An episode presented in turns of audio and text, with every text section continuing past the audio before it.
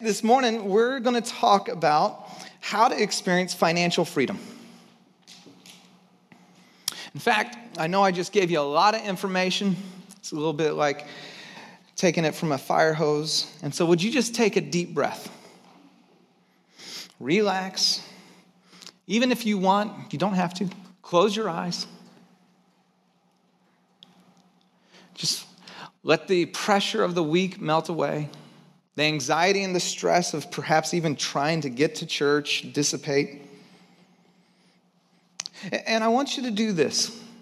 I want you to imagine what it would look like for you to be financially free or to have financial freedom. I mean, what exactly would that feel like? To be free from student loans, maybe free from your mortgage or rent, free from living from month to month, maybe free from under the weight of debt or credit, credit card debt. I mean, if you were financially free, just imagine, go there with, with me for a second. If you had financial freedom, what house would you have? Maybe it's houses. What kind of car would you drive? What, what, kind of vacations would you go on if you're financially free? What job would you have? Maybe you'd have a different job.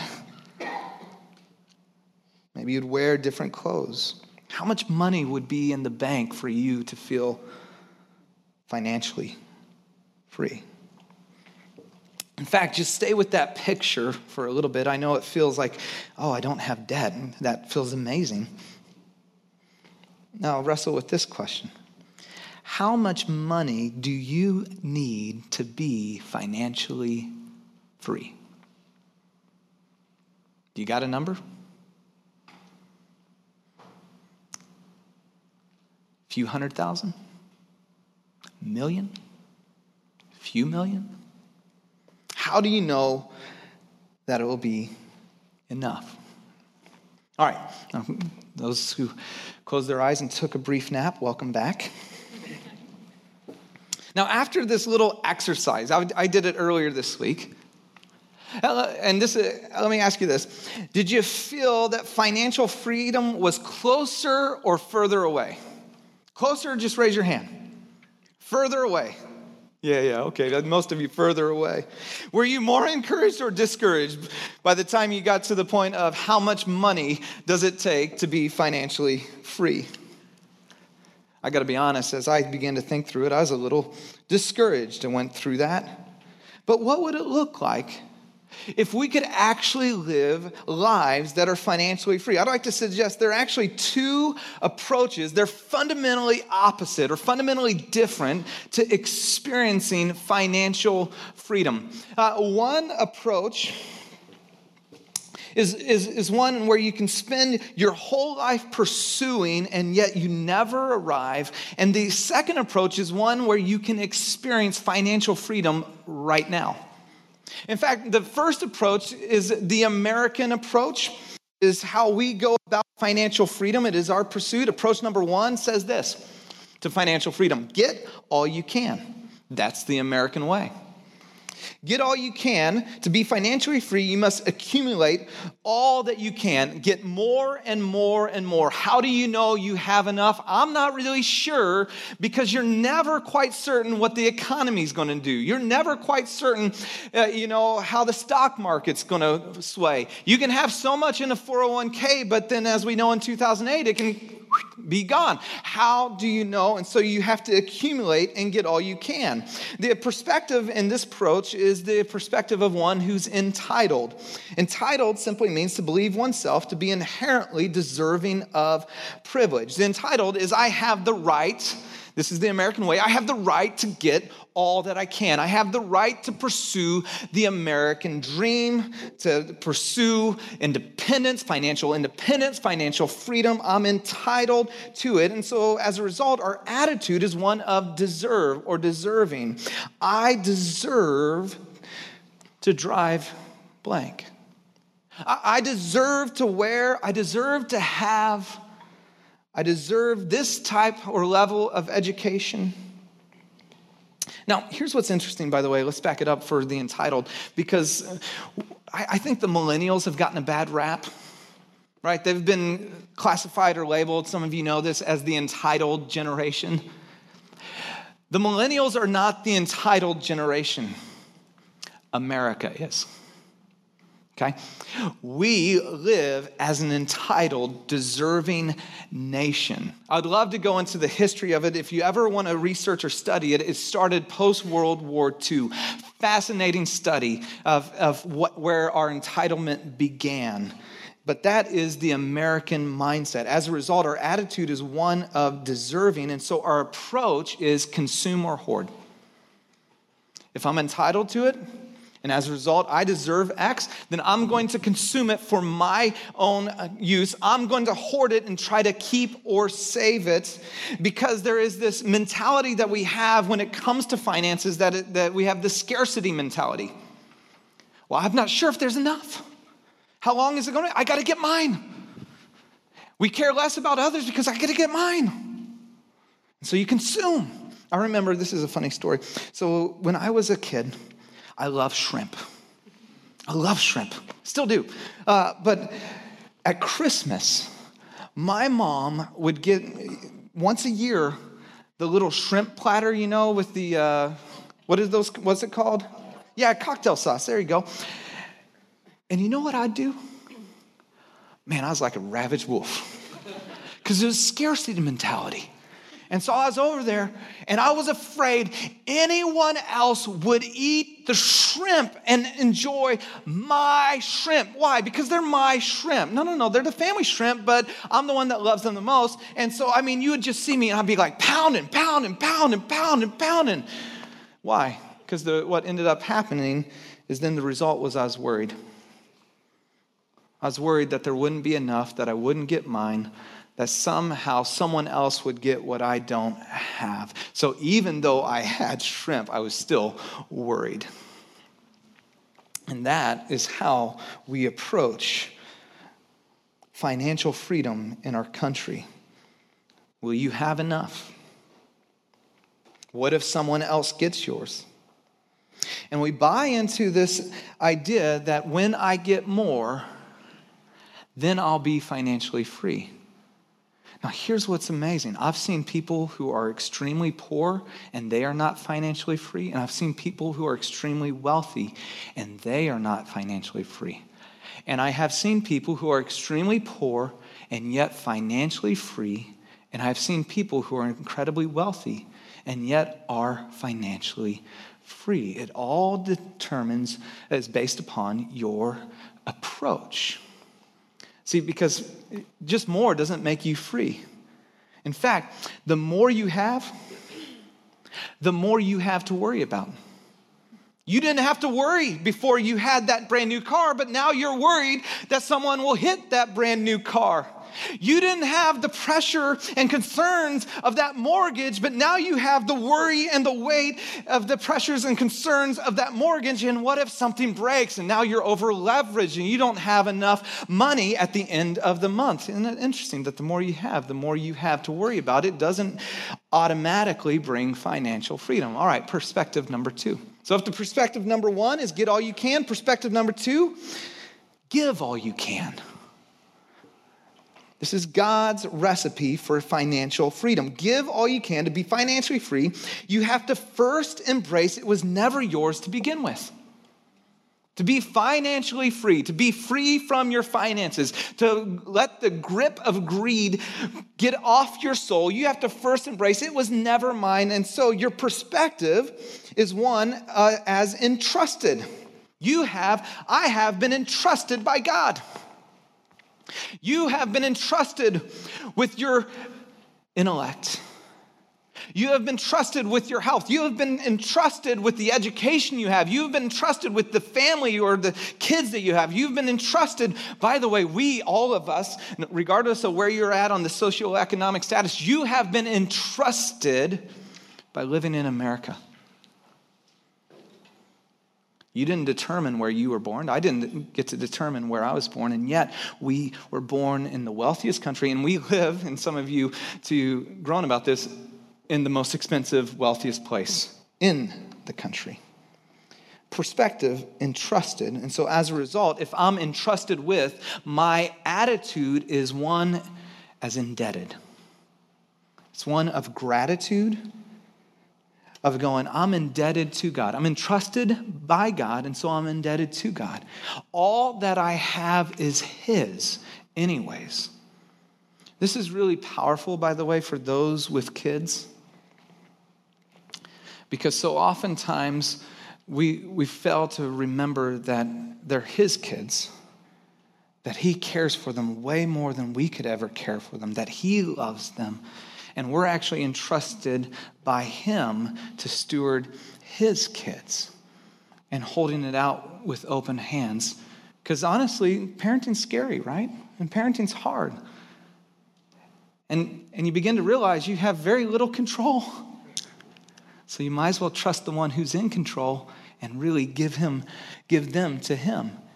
And so our attitude, our perspective is one is entrusted, our attitude is indebted. Okay, God, thank you. I, and so then our approach, steward. Steward. I'm a steward or I'm an investor. I it's God's. I'm indebted to him. Thank you very much. So, all that I have, so the difference is mine, his, right? That's, that's the only difference. Mine, and see, as long as your stuff has a tight, as long as you have a tight grip on your stuff, your stuff always has a tight grip on you. His. His. Steward. How can I steward your money? God, how would you want to, me to use your money? It is not mine, it is yours. You have entrusted it with, to me. I'm indebted to you, and so it's yours. Do with it as you will. But I worked really hard for it. You're exactly right.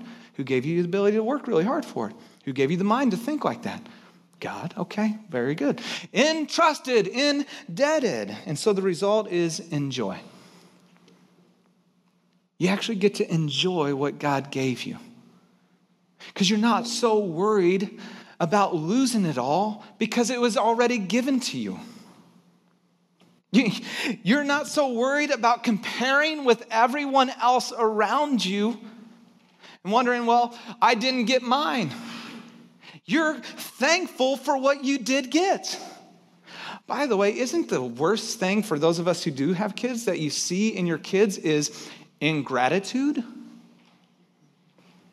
I wonder what it would look like if we just put a mirror to ourselves and perhaps to some of our thoughts about the way we thought about what we had as opposed to what someone else down the street has. Because ingratitude is not just a result or an action of kids, is it? We struggle with it. Generosity is the pathway to truly enjoying what God has provided. Because now you're not all, okay, if I don't get this, I'm like, man, God give, gave it to me. I'm going to steward to the best of my ability, open handed. So I'm not really worried about it. It's all His, anyways. And what He gives me, I am freed up to enjoy. It's, it's amazing the paradox of generosity. In fact, that's a great title for a book. Christian Smith and Hilary Davidson, sociologists at Notre Dame, wrote a book entitled The Paradox of Generosity. It's not a Christian book. In it, they unpacked what ancient Proverbs has said over 3,000 years ago. The proverb wisdom says this one person gives freely, yet gains even more, while another withholds unduly, but comes to poverty. Did you know in America, 44.8% of Americans do not give anything away? Wealthiest country on the face of the planet. Did you know that 13.9% give less than 2% away? Did you know that only 2.7% of Americans give 10% or more of their income away annually? And by the way, because some of us think that when I get here, I'll give more away the more people make, often the less they give. What's fascinating was they did a sociological study. And what they found was those who give away at least 10% are happier than those who do not. In fact, the paradox of generosity was this giving away, this generous experiencing financial freedom was they experienced happiness, bodily health, purpose in living, avoidance of depression, and interest in personal growth.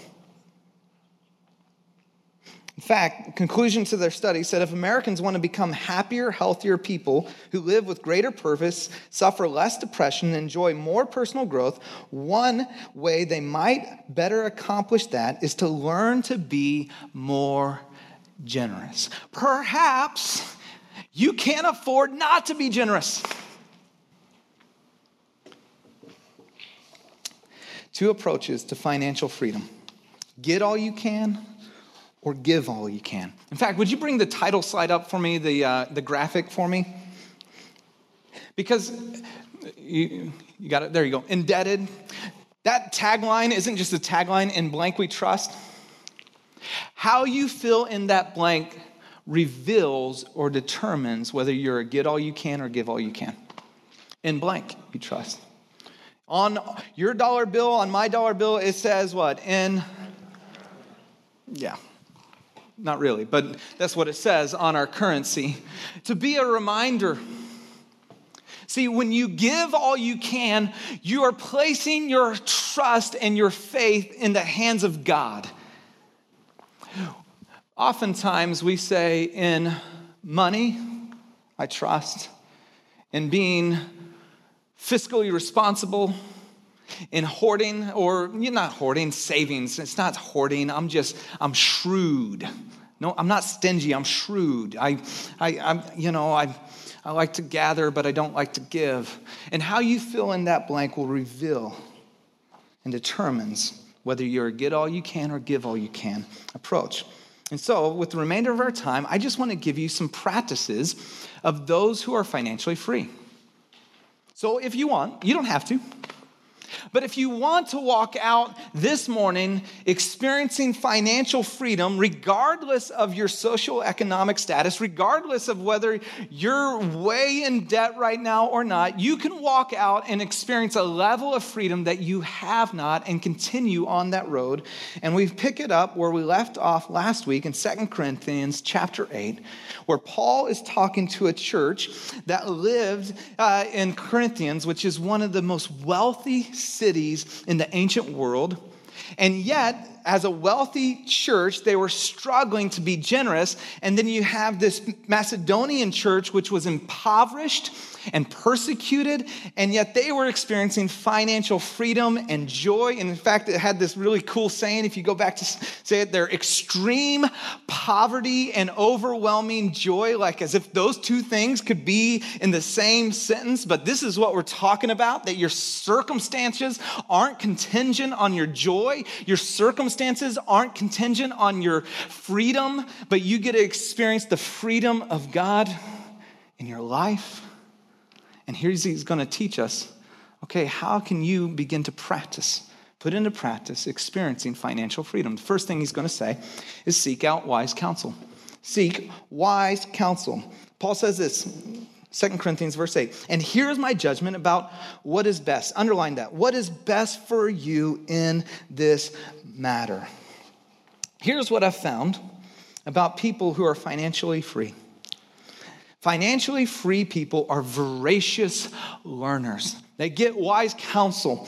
They find people that have their best interest, that bring a godly perspective and go, okay, here's what I want to know. I don't want you to tell me what I want to hear. I want to know what's absolutely best for my life. Hey, here's, here's my judgment about what is best. Financial people are voracious learners. In fact, I put further resources at the end of your notes, not for me. I've read them all. A great way to seek out wise counsel is what? Read a book. I know some of you are like, I do not read. Okay. There's this incredible resource online called Podcast. It's crazy on your drive to work, you can be seeking wise counsel. But of course, seeking wise counsel, there's people. Here's what I encourage you find someone three to five steps ahead of you in life. that you respect who they are and where they're going. And then here's what I want you to do. So, so oftentimes we seek wise counsel with people in the same stage. That's not going to help you. Three to five steps ahead, and here's what I want you to do ask a question and then shut up. Like, don't talk. So often you seek, and I've heard this, I've watched this, I've had people come talk to me, or I've done this myself too. Go to seek wise counsel, I walk away, realize I talked the whole time. No, no, no.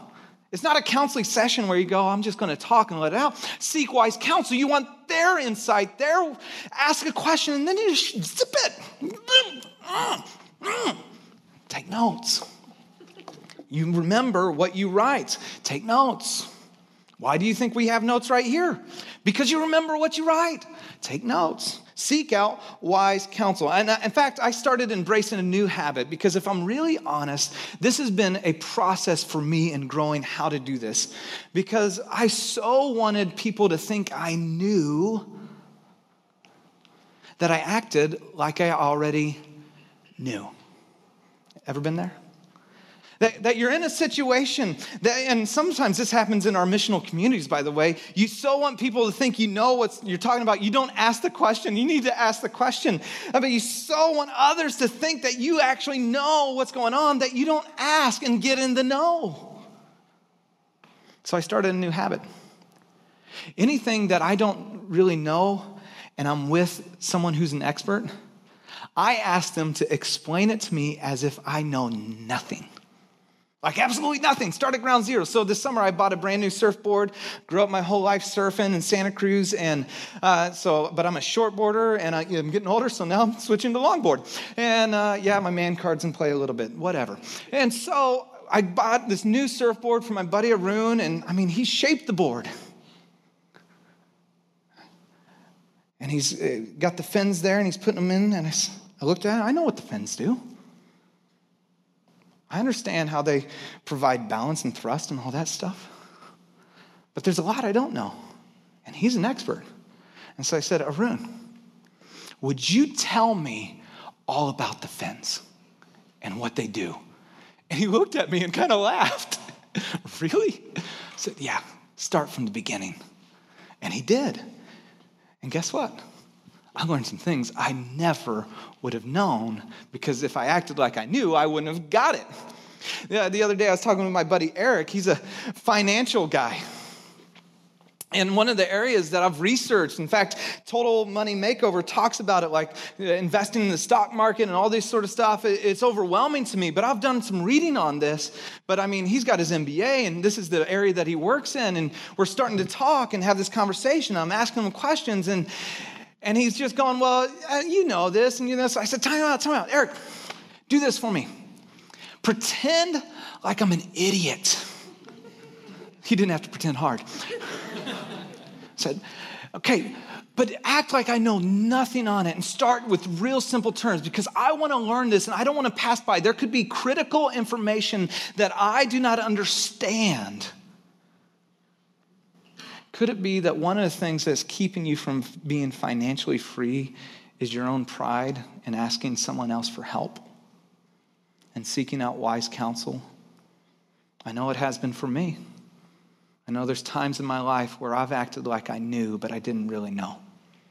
Seek out wise counsel, first step to experiencing financial freedom. Second, follow through on the good you intend to do. He continues, last year you were the first not only to give, but also have this desire to do so. Now, finish the work. Finish what you started so that your eager willingness, your desire, your intentions to do it may be matched by your completion of it.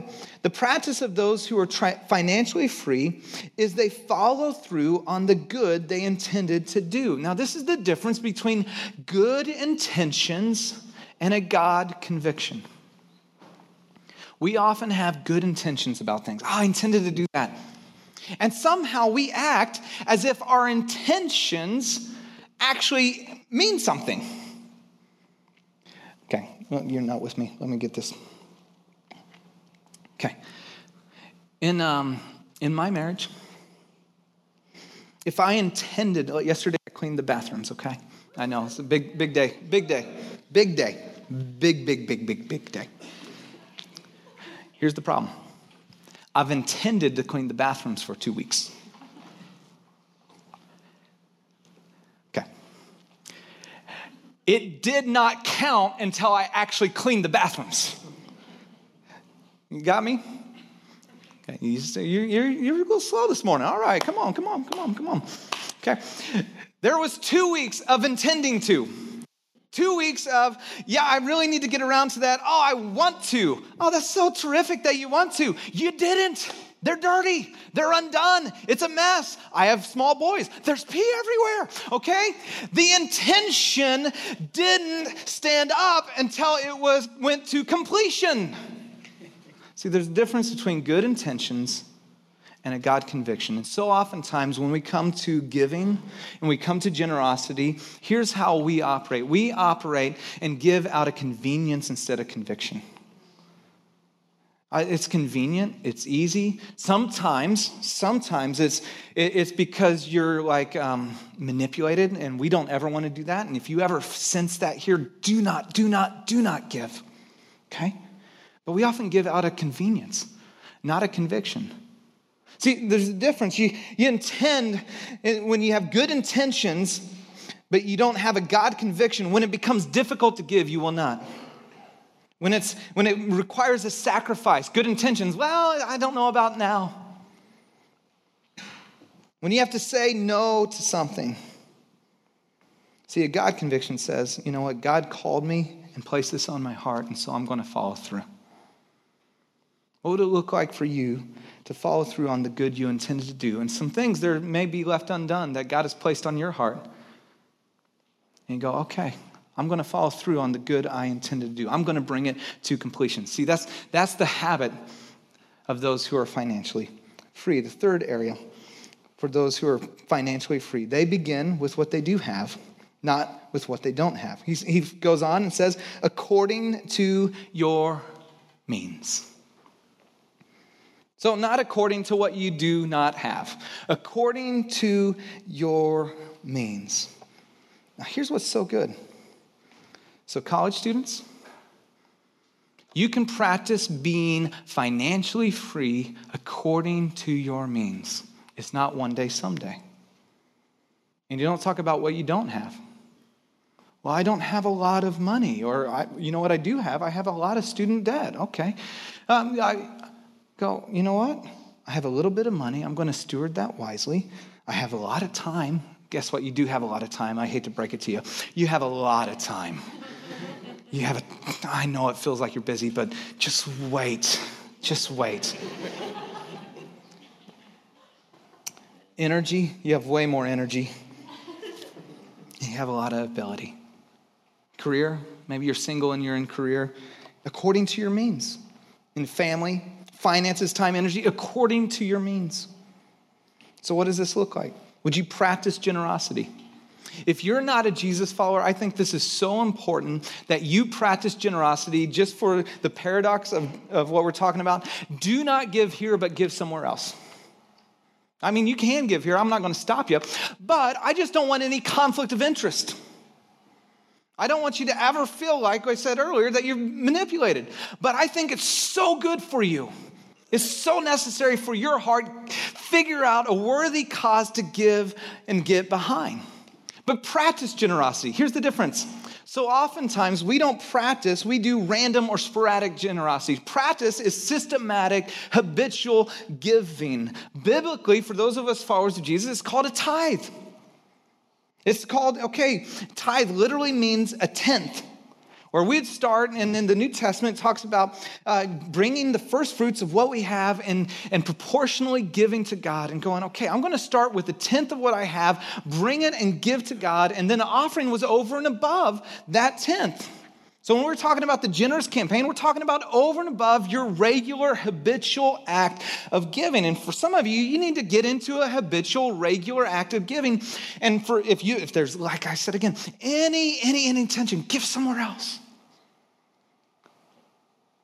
But begin to practice generosity, not sporadic generosity. Get out of destructive debt.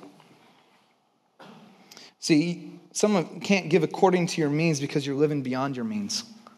In fact, I want you to do a hat practice with me this week. Would you do this? You got this little follow your money deal right here. We got this. Yeah, yeah. Um, would you just do this for me? At least pretend, okay? Would you just track your money this week? By the way, you can't be a good steward or a wise investor if you don't know where your money's going. If, if I gave you a hundred bucks and then I asked you to, you know, steward that well, and then I asked, hey, how'd you spend my hundred bucks? Um, and you go, I don't know. I'd be like, cool, I'm not giving you a hundred bucks again, right? When we, when we give all our can, we're entrusted, we're indebted, we're steward. We got to know where our money's going part of figuring this out, part of helping get out of destructive debt is you begin to realize I'm living over my means and what areas can I get out of that? For some, I, am sorry, but your coffee addiction is causing you to go into debt. It's five, ten bucks a day. And you go, man, if you just cut that out, you could pay that towards your credit card debt. You could start putting that towards your consumer debt, and you could, you could be free and have a coffee hangover. And then never manipulate others, God or. And so oftentimes when we begin to practice generosity, we start our, because our heart is always connected to our money and getting our heart connected to God is we start to give and all of a sudden it goes with strings attached. And we try to get out, okay, God, what can I get from you? I gave, so now you need to get this. Or someone else. I gave. You know, Del Mar, we've given thousands and thousands of dollars to this campus. From beautification to service hours to every single end of the semester, we cater a party for their entire faculty and teachers. Not once have we asked for anything, and it is intentional because love is only love when it has no strings attached. Generosity is only generosity when you say, I'm not going to manipulate you by this. This is because God has so blessed us. How can we not be a blessing to you? And so, the practice of those who are truly financially free seek wise counsel, follow through on the good you intended to do, begin with what you do have, not with what you do not have. And then finally, the attitude, uh, the heart attitude is more important than the amount. The heart attitude is more important than the amount. God doesn't need your money, He wants your heart. Chief competitor for your heart is trusting in your money to bring security. For if the willingness is there, the gift is acceptable according to what one has, not according to what one does not have. If the willingness is there, another way we've said it over the year, generosity is not contingent on your circumstances, it is a condition of the heart. Well, let me do, and I'm going to um, just pray for us, and then we're going to close our time out. But can we just do a little heart evaluation? Just kind of a little, I know we started with a little evaluation early. I want to close with an evaluation. Let me just ask you a couple questions. Do you have a difficult time trusting God with your finances? Like getting to that point where, hey, it's all yours. Whatever you show me, I'll do. Do you find it difficult to give to a need or to a worthy cause? Like you see it, but then there's this tension inside. I think this last question for me is probably the most revealing of my heart. Do you have a difficult time celebrating someone else's success or blessing? Like when someone gets something really great, maybe they got a new car, maybe they got the promotion. Do you find it hard to go, wow, man, excited for you? See, the heart attitude is way, way more important than the amount. There's two approaches to financial freedom get all you can, give all you can. Second approach, you can walk out today financially free. In their book, The Paradox of Generosity, they said this. The author said this There are two kinds of people. There's probably more, but for argument's sake, we'll go with them. There are two kinds of people those who have sufficient, yet think they do not, and those who have the same amount and are content and happy with what they have. How about you? Would you take a heart examination go, okay, God, I want you to deal with my heart? In fact, let me just pray for us. And if you're here, and I just invite you to um, just allow God, just go, okay, talking about finances honestly is hard.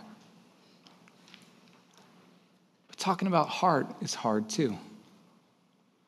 And where you just go, okay, here's, here's where I am at God. I'm just going to leave space for silence and let you talk with God. Invite Him into the tension of your soul. Invite Him into the places where you go, man, I really wrestled with what Ingram said there, or I really didn't, man, I feel overwhelmed and I want to I want to feel free. God, would you do a work in my heart? So I'm just going to leave a little bit of silence and I'll pray and close this out.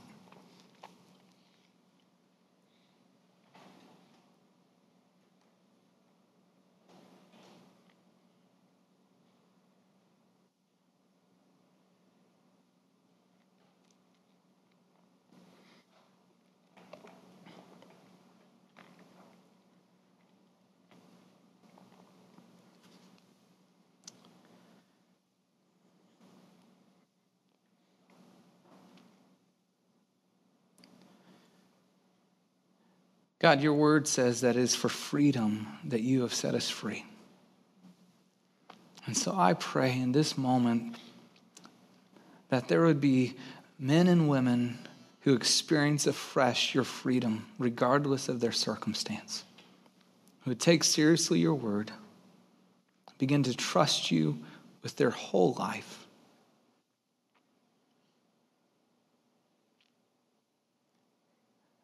God, I ask that you would make us a people that live extravagantly generous lives, that so love to bless because we understand and recognize how blessed we are.